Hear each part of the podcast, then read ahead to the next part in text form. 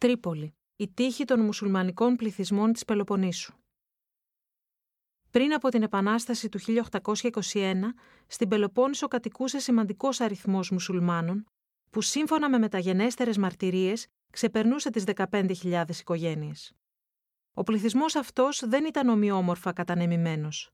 Στις περισσότερες περιοχές η παρουσία του μουσουλμανικού στοιχείου ήταν μειοψηφική ή ανύπαρκτη, Ωστόσο, φαίνεται ότι αποτελούσε την πλειονότητα στον Ναύπλιο, την Τρίπολη, την περιοχή του Λάλα, την Κυπαρισία, την Πύλο και τη Μεθόνη, καθώς και τη Μονεμβασία.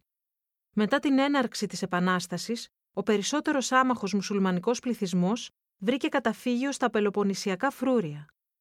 Οι εναπομείναντες θύλακες στην Ήπεθρο, που μπορούσαν να δημιουργήσουν προσκόμματα στην πολεμική προσπάθεια, εξαλείφθηκαν.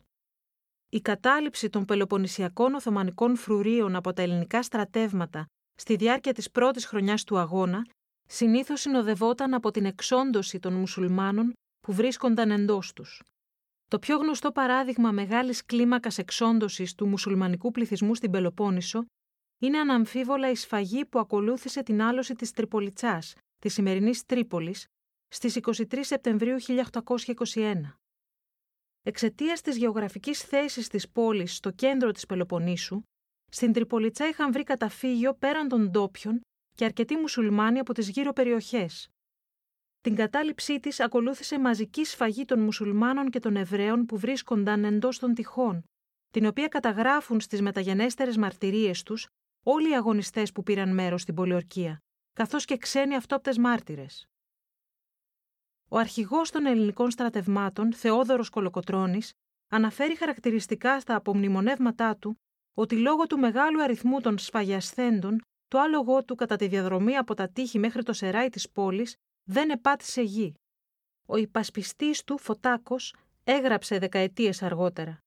Ακόμα και τώρα έρχεται εις τον νου μου το λιάνισμα και το τρίξιμον των κοκάλων και ανατριχιάζω. Ο συνολικός αριθμός των θυμάτων συνήθως υπολογίζεται σε περίπου 10.000, αλλά υπάρχουν και εκτιμήσεις που τον ανεβάζουν στο τριπλάσιο. Η είδηση της φαγής έγινε γνωστή και στη Δυτική Ευρώπη και έβλεψε σοβαρά την εικόνα των Ελλήνων, ζημιώνοντας την Επανάσταση.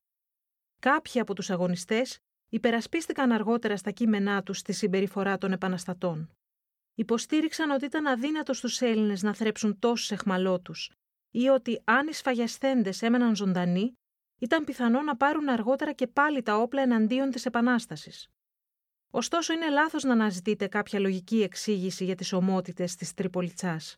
Δεν ήταν αποτέλεσμα συνειδητής απόφασης ή οργανωμένου σχεδίου από πριν, αλλά μια αυθόρμητη αντίδραση ενός απειροπόλεμου και απίθαρχου στρατού, μεθυσμένου από την πρωτόγνωρη για τους περισσότερους βιαιότητα του πολέμου. Σε πολλές περιπτώσεις, ως πρόσθετο κίνητρο, λειτουργήσε και ο παράγοντας της προσωπικής αντεκδίκησης. Εν τούτης, δεν εξοντώθηκε το σύνολο των μουσουλμάνων στην Τριπολιτσά, ούτε στα υπόλοιπα φρούρια.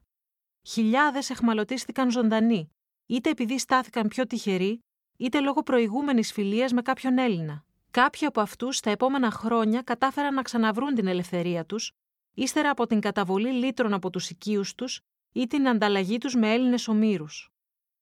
Ένας μεγάλος αριθμός μουσουλμάνων εχμαλώτων της Πελοποννήσου, περισσότεροι ίσως από χίλιοι, κατά κύριο λόγο γυναίκες και παιδιά, ασπάστηκαν τη χριστιανική θρησκεία και παρέμειναν στην Ελλάδα και μετά την Επανάσταση. Οι αιτίες του φαινομένου δεν ήταν πάντα ίδιες. Στους περισσότερους πάντως από αυτούς τους πρώην μουσουλμάνους, που ονομάστηκαν νεόφυτοι ή νεοφώτιστοι, η αλλαγή θρησκείας δεν επιβλήθηκε δια της βίας. Ορισμένοι υιοθέτησαν το ορθόδοξο δόγμα προκειμένου να αυξήσουν τις πιθανότητες να επιβιώσουν σε αντίξωες συνθήκες. Τέλος, θα πρέπει να σημειωθεί ότι ένας πολύ μικρός αριθμός μουσουλμάνων, για τους δικούς τους λόγους, πήραν από την αρχή το μέρος των Ελλήνων και πρόσφεραν τις υπηρεσίες τους στην Επανάσταση ως στρατιώτες, γιατροί και μεταφραστές Οθωμανικών εγγράφων, δίχως να εγκαταλείψουν την πατρική τους θρησκεία. Ωστόσο, οι περιπτώσεις αυτές συνιστούσαν σαφώς την εξαίρεση και όχι τον κανόνα. Όπως δείχνουν και τα συμβάντα της Τριπολιτσά, οι περισσότεροι από τους μουσουλμάνους της Πελοποννήσου εξοντώθηκαν ή στην καλύτερη για τους ίδιους περίπτωση εκδιώχθηκαν από τις αιστείες τους.